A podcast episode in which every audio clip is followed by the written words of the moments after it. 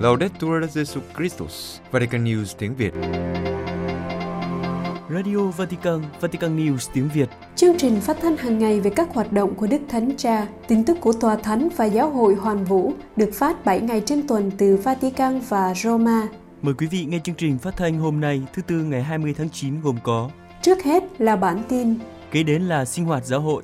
Và cuối cùng là gương chứng nhân. Bây giờ kính mời quý vị cùng Phượng Hoàng và Vũ Tiên theo dõi tin tức.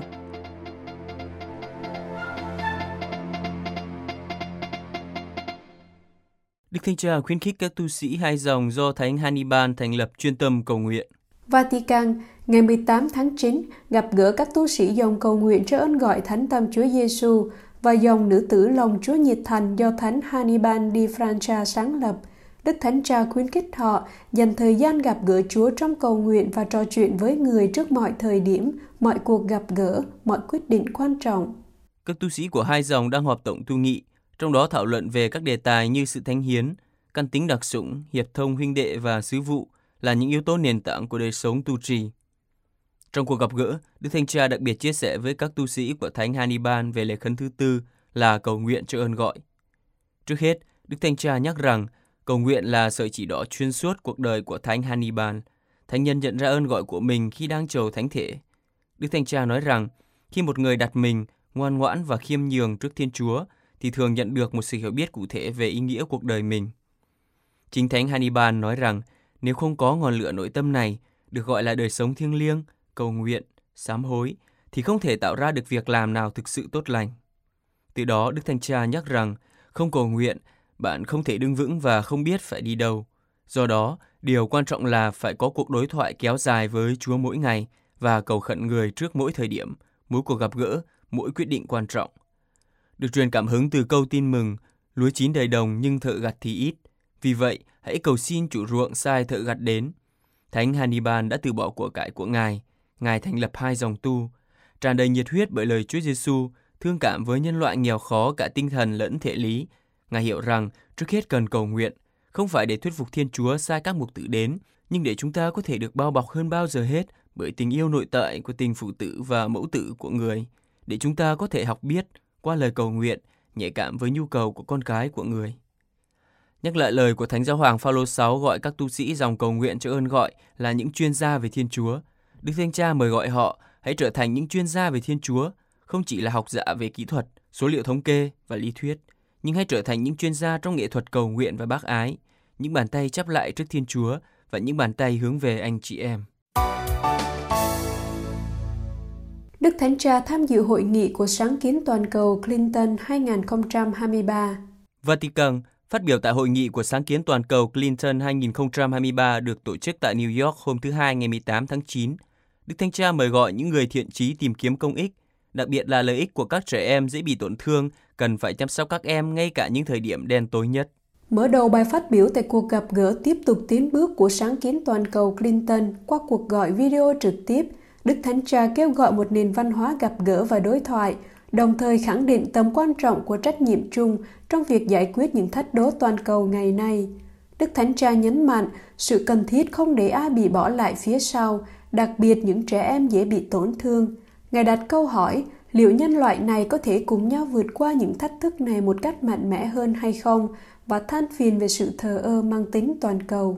Đức Thánh Cha cảm ơn cựu Tổng thống Hoa Kỳ Bill Clinton vì đã đề cập đến các vấn đề cấp bách như biến đổi khí hậu, khủng hoảng nhân đạo và mối đe dọa chiến tranh, đồng thời khích lệ mọi người hoán cải cá nhân và tìm hiểu để biết rằng tất cả chúng ta đều có mối liên hệ với nhau, vì thế cần phải cùng nhau vượt qua thử thách. Với suy nghĩ này, Đức Thánh Cha kêu gọi chấm dứt chiến tranh, ủng hộ con đường ngoại giao và đối thoại, cùng nhau làm việc để ngăn chặn thảm họa sinh thái và giải quyết các trường hợp khẩn cấp về di cư. Tiếp đến, Đức Thánh Cha nhấn mạnh hoạt động của Bệnh viện Nhi đồng Bambino Gesù của Tòa Thánh và ca ngợi cam kết của trung tâm y tế này trong việc kết hợp nghiên cứu khoa học với lòng hiếu khách để điều trị cho trẻ em có hoàn cảnh khó khăn. Ngài nhận xét, bệnh viện không thể giải quyết các vấn đề của tất cả trẻ em trên thế giới, nhưng luôn tìm cách cho thấy rằng mặc dù có nhiều khó khăn, nhưng có thể tập hợp các nghiên cứu khoa học quan trọng hướng tới việc chăm sóc trẻ em và đón tiếp những ai cần giúp đỡ. Ngoại trưởng Tòa Thánh kêu gọi tìm giải pháp hòa bình cho Trung Đông. New York, Đức Tổng giám mục Paul Richard Gallagher, Ngoại trưởng Tòa Thánh tham dự tuần lễ cấp cao tại Đại hội đồng Liên Hiệp Quốc lần thứ 78, diễn ra từ ngày 18 đến ngày 26 tháng 9 năm 2023. Ngài kêu gọi các tham dự viên cùng tìm ra giải pháp hòa bình cho Trung Đông. Đi từ chủ đề của sự kiện, nỗ lực ngày hòa bình, nỗ lực vì hòa bình Trung Đông. Trong bài tham luận, Đức Tổng giám mục khẳng định rằng Tòa Thánh luôn đặc biệt chú ý đến tình hình hiện tại của các vùng lãnh thổ mà nhà nước Israel và Palestine đang hiện diện. Ở những khu vực này, Tòa Thánh quan tâm đến hai khía cạnh. Đầu tiên là sự tồn tại của thánh địa được các giáo hoàng ủy thác cho dòng Francisco hơn 800 năm trước, và trên hết là sự hiện diện liên tục của cộng đoàn Kitô hữu trong suốt 2.000 năm qua. Tòa Thánh tin chắc rằng hòa bình giữa người Israel và Palestine và trong khu vực nói chung sẽ mang lại lợi ích cho toàn thể cộng đồng quốc tế. Đó là lý do tại sao mọi sáng kiến hòa bình đều được chào mừng, bao gồm cả sáng kiến hòa bình Ả Rập, miễn là nó không làm tổn hại cho người dân địa phương hoặc những yêu cầu chính đáng của cả người Israel và Palestine. Theo Ngoại trưởng Tòa Thánh, điểm tranh chấp trọng tâm cần được giải quyết nhằm đạt được một nền hòa bình ổn định và lâu dài là việc quản lý thành Jerusalem. Rõ ràng thành phố này rất quan trọng đối với các Kitô hữu, cũng như đối với người Do Thái và người Hồi giáo. Tất cả đều coi đây là thành thánh. Chính vì lý do này mà Tòa Thánh coi Jerusalem không phải là nơi đối đầu và chia rẽ, nhưng là nơi gặp gỡ, nơi các Kitô hữu, người Do Thái và người Hồi giáo có thể sống cùng nhau với sự tôn trọng. Ở điểm này, liên quan đến các nhóm làm việc được thành lập tại cuộc họp, Đức Tổng giám mục lưu ý các tham dự viên đưa ra một suy tư về thành Jerusalem bằng cách nghĩ nơi này như một thành phố gặp gỡ, nghĩa là một nơi được bảo tồn bởi một quy chế đặc biệt được quốc tế đảm bảo. Về phần Tòa Thánh, Ngoại trưởng Tòa Thánh nói rằng Tòa Thánh đã thúc đẩy ý tưởng về một đạo luật đặc biệt trong nhiều năm qua, bởi vì Tòa Thánh tin chắc rằng bất cứ ai quản lý thành Jerusalem đều phải tuân thủ các nguyên tắc được quốc tế đảm bảo như quyền và nghĩa vụ bình đẳng của các tín đồ ba tôn giáo, sự đảm bảo tuyệt đối về quyền tự do tôn giáo cũng như quyền tiếp cận và thờ phượng ở các địa điểm thánh và tôn trọng quy chế nguyên trạng, nơi quy chế này được áp dụng. Để đạt được mục đích này, đặc tính đa tôn giáo cụ thể, chiều kích tâm linh, bản sắc và di sản văn hóa đặc biệt của Jerusalem phải được bảo tồn và phát huy. Đức Hồng Y Christoph Schönborn cho biết, hiệp hành là con đường sống hiệp thông trong giáo hội. Vatican, trong một cuộc phỏng vấn của Vatican News được công bố ngày 19 tháng 9, Đức Hồng Y Christoph Schönborn, Tổng giám mục của Viên bên Áo đã đề cập đến nhiều điểm liên quan đến Thượng Hội đồng như Thượng Hội đồng không phải là nghị viện, sự tham gia của giáo dân, thiếu ơn gọi linh mục, tục hóa trong xã hội Tây Phương. Trước hết, Đức Công Y nói Thượng Hội đồng khác nghị viện ở chỗ, Thượng Hội đồng là một sự hiệp hành trong đời sống giáo hội, luôn tìm kiếm sự đồng tâm nhất trí, cũng bỏ phiếu, nhưng hướng tới một sự hiệp nhất, đó là lắng nghe thánh thần trong việc tìm kiếm sự thật và thiện hảo, cho đến khi đạt được sự nhất trí. Ngoài ra, Thượng Hội đồng có tính tư vấn chứ không phải là một cơ quan lập pháp, là quá trình lắng nghe nhau, lắng nghe cả những người đã xa giáo hội và đặc biệt là cùng nhau lắng nghe tiếng nói của Thánh Thần. Về sự tham gia của những người không phải giám mục, Đức Hồng Y nhắc lại rằng trong các thượng hội đồng trong 50 năm qua luôn có sự tham gia của giáo dân, nhưng đây là lần đầu tiên giáo dân tham gia với tư cách là thành viên chính thức. Mục đích của sự tham gia này là để việc lắng nghe được tốt hơn, làm phong phú hơn. Từ sự tham gia của giáo dân tại Thượng Hội đồng, câu hỏi tiếp theo được Vatican News đưa ra là liệu sự tham dự này sẽ là dịp để giáo hội suy nghĩ lại về sự tham gia nhiều hơn của giáo dân vào đời sống giáo hội, cụ thể là việc truyền chức linh mục cho người nam đã có gia đình. Đức Hồng Y nhắc lại, vấn đề này đã được đưa ra trong Thượng Hội đồng về Amazon. Ngài nói, một số người đã tự hỏi làm sao có tới 1.200 linh mục của Colombia, một quốc gia có nhiều ơn gọi linh mục đang sống ở Hoa Kỳ và Canada. Tại sao một hoặc 200 vị trong số này không đến Amazon? Vấn đề thiếu linh mục sẽ được giải quyết. Vì vậy, tôi nghĩ đôi khi chúng ta cần phân định hơn một chút cũng như sự thành thật khi nhìn nhận sự phức tạp của các vấn đề. Theo nghĩa này, tôi tin tưởng rằng Thượng Hội đồng sẽ là một cơ hội tốt đẹp và mạnh mẽ, một cơ hội để cùng nhau phân định về những điều này. Và cuối cùng, đối với quá trình tục hóa đang diễn ra ở xã hội phương Tây và vai trò truyền tải đức tin của gia đình dường như bị gián đoạn, một câu hỏi được đặt ra, Thượng Hội đồng có thể giúp gì trong vấn đề này? nhắc lại những lời của Đức Giáo hoàng Biển Đức khi đến thăm Cộng hòa Séc, một đất nước rất tục hóa. Đức Tổng giám mục của Vienna nói rằng đây cũng là một cơ hội để Chúa Thánh Thần hoạt động. Thực vậy, tục hóa có thể gợi lên các câu hỏi cá nhân trực tiếp hơn về hiện sinh và do đó Chúa hoạt động. Tin mừng là sức mạnh cuộc sống, truyền cảm hứng cho cuộc sống và theo nghĩa này, Đức Cộng y tin tưởng Thượng Hội đồng sẽ là một bước tiến thúc đẩy sự hiệp thông trong giáo hội. Bốn giám mục Trung Quốc thăm châu Âu để nối lại hợp tác huynh đệ giữa các giáo hội sau đại dịch. Châu Âu, theo lời mời của tổ chức Fabinas Vebes của Đại học Lever ở Bỉ, một tổ chức được tỉnh dòng Trung Hoa của dòng trái tim vạn sạch Đức Maria, thành lập năm 1982, một phái đoàn bốn giám mục Trung Quốc đã đến Lever, Bỉ vào ngày 7 tháng 9 trong cuộc viếng thăm Mỹ, Hà Lan và Pháp kéo dài một tuần để nối lại sự hợp tác huynh đệ giữa các giáo hội sau giai đoạn khó khăn do đại dịch. Bốn giám mục Trung Quốc là Đức cha Giuse Quách Kim Tài, giám mục giáo phận Thừa Đức và tân giám đốc Chủng viện Quốc gia Bắc Kinh, Đức cha Phaolô Bùi Quân Miên, giám mục giáo phận Thẩm Dương, Đức cha Du Xe Lưu Tân Hồng, giám mục tỉnh An Huy và Đức cha Du Xe Thôi Thanh Kỳ, giám mục của Vũ Hán. Trong đoàn cũng có linh mục Đỗ Đình Dương của giáo phận Trùng Khánh. Đầu tiên, phái đoàn đi hành hương và cử hành thánh lễ tại nhà thờ Thánh Damiano. Trong thời gian thăm viếng, các ngài đã tổ chức một lớp đào tạo bằng tiếng Trung Quốc cho các linh mục, tu sĩ và giáo dân công giáo từ Trung Quốc. Các ngài cũng tham gia các cuộc họp của tổ chức VRBS và tại Trung viện Trung Quốc để khám phá những cách thức mới nhằm khởi động lại các khóa trao đổi và đào tạo với sự cộng tác của các giáo phận Trung Quốc. Các giám mục Trung Quốc cũng gặp gỡ Đức Hồng Y Joseph de Kazin, Chủ tịch Hội đồng Giám mục Bỉ và nguyên Tổng giám mục của Tổng giáo phận Maniles Bruxelles, cũng như chủ tịch của tổ chức, và đã trình bày với ngài các đề xuất hợp tác đã được đồng ý với tổ chức VRBS. Sau khi viếng thăm thư viện Par của các cha dòng Norbertin ở Heverle và Tune, một trong những giáo phận lơ đời nhất ở Mỹ, các giám mục Trung Quốc đã thăm nhà mẹ của dòng ngôi lời Stalin ở Hà Lan. Các ngài cũng đã gặp Đức cha Jan Hendrik, giám mục của Harlem Amsterdam, và thảo luận với ngài về hội nghị quốc tế VRBS lần thứ 15 được tổ chức vào năm 2024 và các học giả Trung Quốc cũng sẽ được mời tham dự. Từ ngày 12 đến ngày 15 tháng 9, các giám mục Trung Quốc tiếp tục chuyến thăm Pháp, gặp gỡ các nhà truyền giáo của Hội Thờ Sai Paris. Nghiên cứu học thuật, trao đổi văn hóa, đối thoại và hợp tác giữa các giáo hội là bốn trụ cột trong sứ mạng của tổ chức Ferdinand VRBS nhằm thúc đẩy đối thoại và trao đổi văn hóa với Trung Quốc và với giáo hội công giáo ở đất nước này. Tổ chức đang tham gia nghiên cứu học thuật chung với các viện nghiên cứu ở Trung Quốc và Bỉ, cộng tác với các giáo hội tại Trung Quốc trong tinh thần huynh đệ Kitô giáo và sự hiệp thông với các giáo hội địa phương. Hơn nữa, phối hợp với các giáo hội tại Trung Quốc, tổ chức này cũng cung cấp việc đào tạo các thừa tác viên của giáo hội thông qua việc giảng dạy trong các chủng viện, cung cấp học bổng và dấn thân mục vụ xã hội. Theo các giám mục Nigeria, khoan dung tôn giáo là chìa khóa cho sự thịnh vượng của đất nước. Nigeria, trong thông cáo chung đưa ra vào cuối khóa họp toàn thể lần thứ hai, Hội đồng Giám mục Nigeria đã nhấn mạnh sự cần thiết của sự quan dung tôn giáo, sự chân thành và minh bạch trong quản trị để đảm bảo một quốc gia tốt đẹp hơn. Thông cáo nhấn mạnh tầm quan trọng của việc đảm bảo sự hiểu biết và khoan dung lẫn nhau giữa các tín đồ của ba tôn giáo lớn trong nước. Trong thông cáo, các giám mục Nigeria viết, ở Nigeria, chúng ta có ba tôn giáo chính, Kitô giáo, Hồi giáo và tôn giáo truyền thống châu Phi. Các tôn giáo này đã cùng tồn tại với nhau theo thời gian và nhất trí về sự thánh thiêng của sự sống con người, sự chính trực đạo đức, công lý cho tất cả mọi người, đặc biệt là đối với người nghèo và người dễ bị tổn thương, tôn trọng người lớn tuổi và những người có thẩm quyền, cùng với nhiều giá trị chung khác.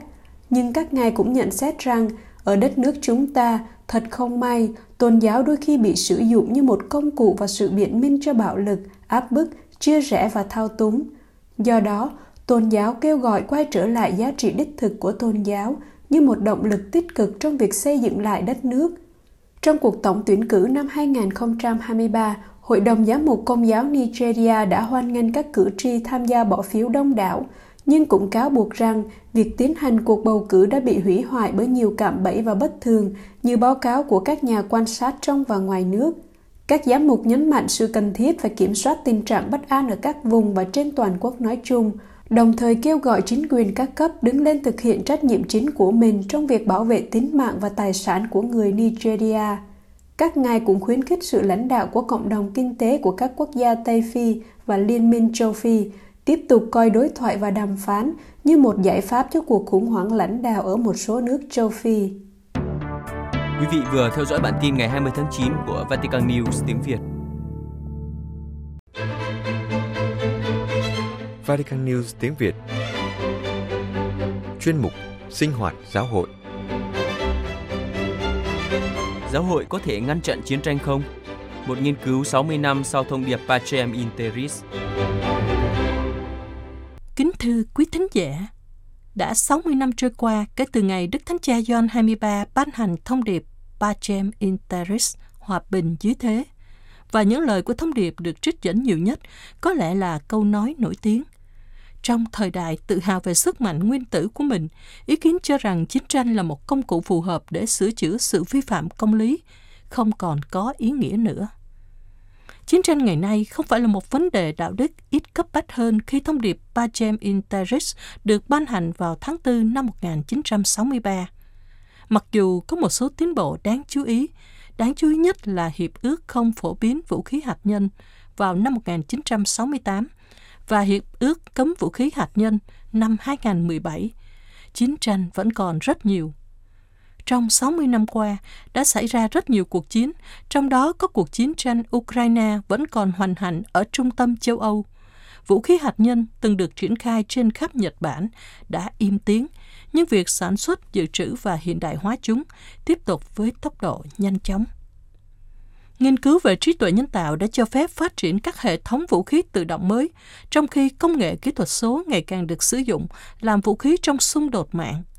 Các hình thức thông tin sai lệch trên mạng Internet đang gia tăng và chiến tranh hỗn hợp, pha trộn các biện pháp quân sự, Internet và kinh tế đã làm đám mây đen tối của sự bất an bao trùm thế giới lan rộng. Trong bối cảnh đó, vai trò cũng như sứ mạng của giáo hội trong việc ngăn chặn chiến tranh được nhà báo Piero Damoso của đài truyền hình TG1 nói đến trong cuốn sách Giáo hội có thể ngăn chặn chiến tranh không?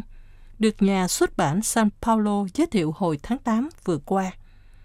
Công lý, tình liên đới, việc chăm sóc trái đất, sự bao gồm, tóm lại là tình huynh đệ, đây là thông điệp hòa bình của giáo hội, được thực hiện với sự kiên quyết mạnh mẽ bởi Đức Thánh Cha Francisco và những vị tiền nhiệm của Ngài.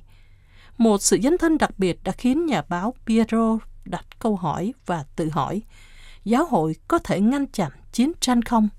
Nội dung cuốn sách đối thoại này gồm hơn 50 cuộc phỏng vấn, là một cuộc điều tra của nhà báo Piero Damoso được thực hiện sau 60 năm thông điệp Pacem Interis hòa bình dưới thế. Đặc biệt tập trung vào cuộc chiến đang diễn ra ở Ukraine, tác giả đặt câu hỏi cho hơn 50 người đối thoại và đi đến nhận thức rằng điều đó là có thể, được viện dẫn bởi rất nhiều lý do, trong đó đi từ chính cuộc đối thoại đến thẩm quyền của các bên tham gia, đặc biệt là Đức Thánh Cha Francisco, người có vai trò được nhiều nhà lãnh đạo tôn giáo và chính trị công nhận. Trong một cuộc phỏng vấn với Radio Vatican Vatican News, nhà báo Damoso khẳng định, Ngày nay, giáo hội là ảnh hưởng duy nhất trên thế giới thực sự có khả năng ngăn chặn cuộc xung đột ở Ukraine. Đối mặt với sự bế tắc của cuộc chiến này, giáo hội có thể kiến tạo các mối quan hệ ngoại giao, có thể biến nó thành một điểm quy chiếu thực sự, cũng bởi vì đây là cuộc chiến giữa các Kitô hữu. Đối thoại và đại kết Tác giả nhấn mạnh rằng con đường đối thoại giữa các tôn giáo và phong trào đại kết đã được Đức Doan 23 đón nhận trước, được bắt đầu bởi công đồng Vaticano II, được Đức Phaolô 6 đón nhận, hãy nghĩ đến cuộc gặp gỡ với Đức Thượng phụ Athenagoras và được mở rộng bởi Đức Gioan Phaolô II từ tinh thần của Assisi, được Đức Biển Đức 16 tiếp tục và được Đức Francisco phát triển hơn nữa. Đại kết khi đó trở thành ngoại giao kiến tạo hòa bình và đối thoại là mấu chốt của nó.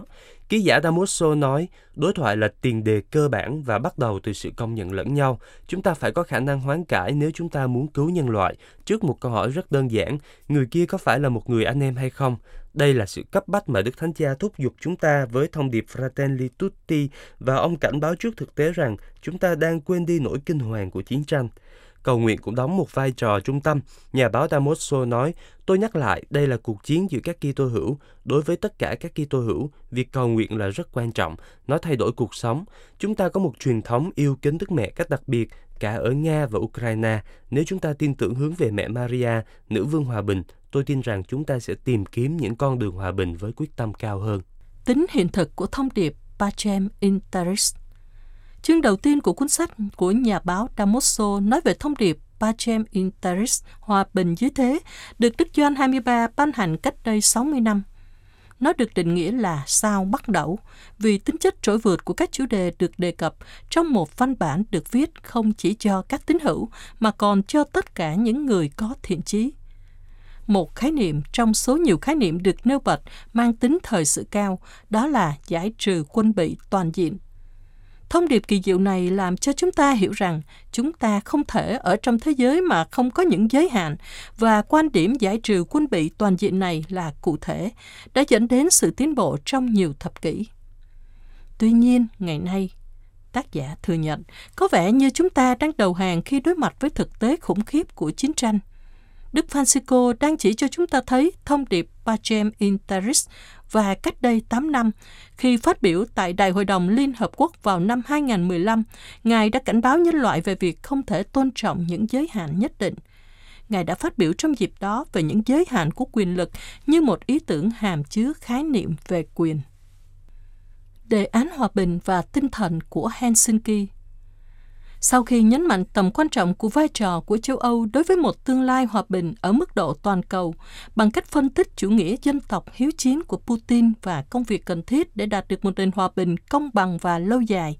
Chương thứ tư của cuốn sách nói về việc quản trị thế giới bắt đầu từ tinh thần Helsinki Tài liệu tham khảo là các thỏa thuận Helsinki năm 1975 giữa cuộc chiến tranh lạnh sau hai năm hoạt động ngoại giao nỗ lực đã thấy Vatican là một trong những nhân vật chính và mở ra cánh cửa cho kỷ nguyên tan băng trên khắp lục địa châu Âu giữa Tây và Đông. Từ đó, OSCE, Tổ chức An ninh và Hòa bình ở châu Âu ra đời. Ngày nay, tổ chức OSCE có 57 quốc gia thành viên và liên quan đến hơn 1 tỷ công dân nhà báo Damoso kết luận. Ngày nay, châu Âu có thể nói cùng một tiếng nói và hàng trăm người trẻ châu Âu tại Đại hội Giới Trẻ Thế Giới ở Lisbon cho chúng ta thấy một trong những gương mặt đẹp nhất của lục địa, của những người làm việc vì một tương lai hòa bình. Trong cuốn sách, tác giả nói rằng các kế hoạch hòa bình là một vấn đề cấp bách. Ba người phụ nữ đối thoại Cuốn sách cũng trình bày về ba đóng góp của những người nữ Paula Severino, cựu Bộ trưởng Cộng hòa Ý, Edith Sprach, nhà văn, người sống sót trong các trại tập trung của Đức Quốc xã, và Dacia Maraini, nhà văn. Piero Damozzo đã thực hiện ba cuộc phỏng vấn sâu rộng, đặt nhiều câu hỏi khác nhau, bao gồm cả câu hỏi đặt tên cho cuốn sách. Ba người phụ nữ trong cuộc đối thoại là tiêu đề của chương cuối. Bà Severino nói, tôi nghĩ rằng giáo hội của giáo hoàng Francisco có thể làm rất nhiều để ngăn chặn chiến tranh và nhấn mạnh cách giáo hoàng thể hiện lòng dũng cảm phi thường và chúng ta phải lấy cảm hứng từ ý chí mạnh mẽ thúc đẩy hòa bình của ngài. Đối với bà Prague, Đức Thánh Cha Francisco đang làm những gì tốt nhất có thể, ngài đang cử người đến để tạo hòa bình. Nhưng chúng ta thấy rằng một giáo hoàng không đủ để tạo hòa bình. Cuối cùng, đối với bà Maraini, Giáo hội của Đức Thánh Cha Francisco đang cố gắng nhưng phải đối mặt với sức nặng của một số quốc gia nên sự thành công của nỗ lực này sẽ rất khó khăn. Hòa bình và các thỏa thuận có thể trong số rất nhiều nhân vật được phỏng vấn còn có nhà kinh tế học Stefano Zamagni, người đề xuất một thỏa thuận 7 điểm có thể có giữa Nga và Ukraine, hy vọng có một sự huy động của xã hội để thành lập Liên minh vì hòa bình, và nhà tâm lý học Franco Vaccari, chủ tịch của tổ chức quốc tế Rondine Cittadella della Pace, người có phương pháp làm việc dựa trên xác tín rằng để xây dựng các mối quan hệ, người ta không thể bỏ qua những căng thẳng là điều không bao giờ đồng nghĩa với chiến tranh. Ông Vaccari nói, những căng thẳng thể hiện sự khác biệt, từ đó nảy sinh sự gặp gỡ để lắng nghe và hiểu nhau, giống như các sinh viên làm ở Rondine, một ngôi làng ở tỉnh Arezzo, nơi ngày nay có cả người trẻ Ukraine và Nga, Israel và Palestine sống cùng nhau. Đại sứ Pasquale Ferrara cũng đang đề xuất một thỏa thuận hòa bình, kêu gọi phương Tây, châu Âu xây dựng một hệ thống cùng tồn tại mới giữa các quốc gia. Ông Andrea Riccardi, người sáng lập cộng đồng Sant'Egidio, nhận định từ ngữ hòa bình đã bị xóa khỏi từ vựng nhưng không bị xóa khỏi mong đợi của con người. Ông nói thêm, hòa bình là mục tiêu của mọi chính sách và mọi xung đột, nhưng ngày nay chúng ta có nguy cơ đánh mất chân trời này.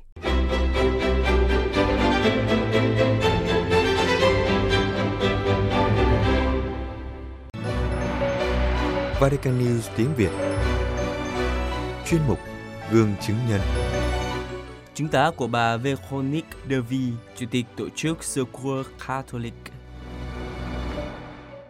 Từ năm 2021, bà Veronique Davis là chủ tịch của Secours Catholic, một tổ chức công giáo đã giúp cho hơn 3,3 triệu người ở Pháp và trên thế giới. Trách nhiệm này là một hành trình được thực hiện bằng những chọn lựa nhỏ ngày qua ngày. bắt nguồn từ hồng ân trao ban sự sống qua thiên chức làm mẹ. Phương châm sống của bà trao ban sự sống là giữ hy vọng về một thế giới tốt đẹp hơn. Trong vai trò chủ tịch, bà Veronice phải luôn làm hết sức trong cuộc chiến chống lại nghèo đói. Theo bà, điều này không phải lúc nào cũng dễ dàng, nhưng ở một khía cạnh khác làm việc trong môi trường này giúp cuộc sống cân bằng. Bà chia sẻ, khi gặp khó khăn, bà dựa vào gia đình, người thân, bạn bè, những người có thể giúp bà vượt qua thử thách. Tuy nhiên, chính đức tin là chỗ dựa vững chắc nhất, bởi vì theo bà, khi gặp khó khăn, chúng ta thường tự hỏi làm thế nào để vượt qua và tìm mọi cách. Nhưng cuối cùng, chúng ta phải dựa vào một điều gì đó lớn hơn chính mình. Những thử thách buộc chúng ta phải giữ vững đức tin. Bà nói, Đức tin làm cho tôi tự nhủ rằng dù tôi đang ở đâu, tôi sẽ làm những gì tôi có thể với sức mình và thường trong mọi trường hợp. Sứ vụ nằm ngoài khả năng của tôi. Vì thế, tôi cùng với các thành viên của Secret Catholic và những người khác nạp lại năng lượng. Điều này giúp tôi vượt qua thử thách, tiếp tục tiến về phía trước và giữ hy vọng. Hy vọng rằng dù khó khăn, cần phải vạch ra những con đường thực sự dấn thân vào sứ vụ, phục vụ hiệp hội qua những người yếu đuối nhất trong xã hội. Với nhiệm vụ là chủ tịch, bà xác tín đó là một lời mời gọi và luôn làm bà ngạc nhiên. Bà nói, Đức tin làm cho tôi xác tín rằng dù ở bất cứ nơi đâu, tôi cũng sẽ làm việc hết mình và trong mọi trường hợp sứ vụ nằm ngoài khả năng của tôi. Không chỉ làm tốt vai trò chủ tịch bà Veronique còn tìm được niềm vui trong đời sống gia đình. Bà chia sẻ rằng có con luôn là một niềm vui lớn lao, một niềm vui vô cùng sâu sắc. Điều này thể hiện niềm tin trong cuộc sống trao ban cho tương lai. Bởi vì tương lai không phải lúc nào cũng đơn giản.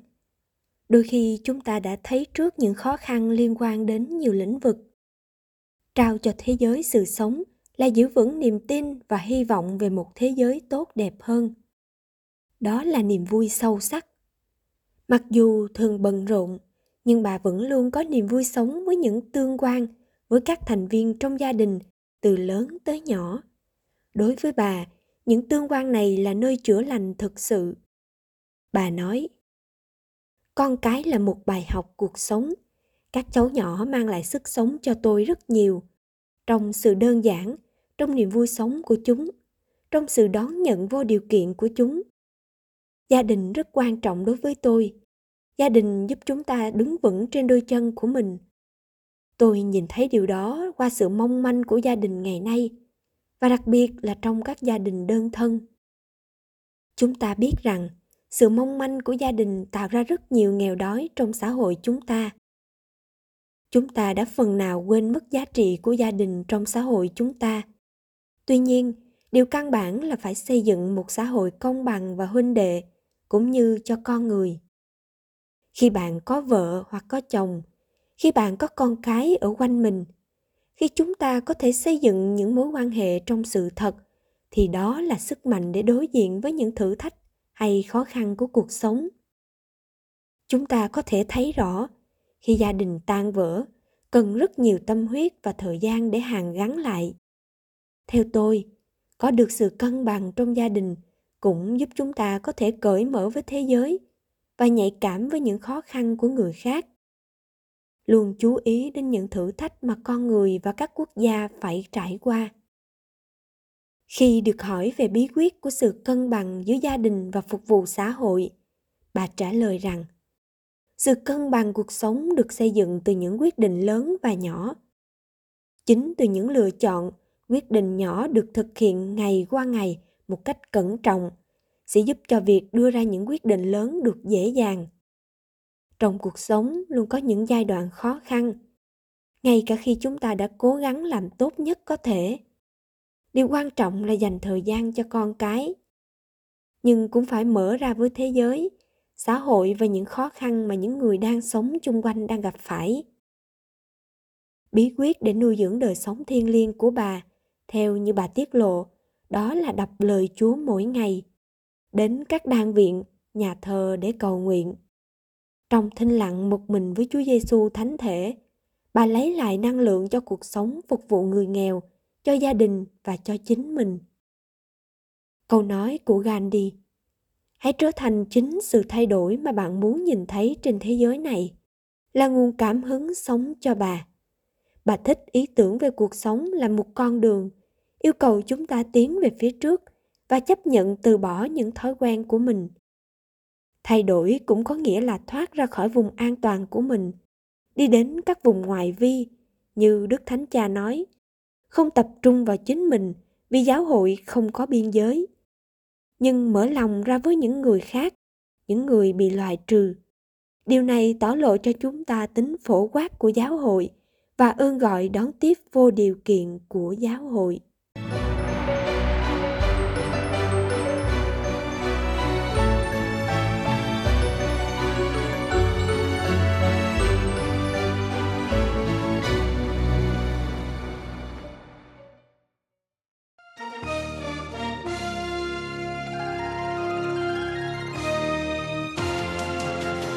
Cảm ơn quý vị đã chú ý lắng nghe chương trình Radio Vatican của Vatican News tiếng Việt. Xin Thiên Chúa chúc lành cho quý vị và toàn gia quyến. Laudetur Jesu Christus, ngợi khen Chúa Giêsu Kitô.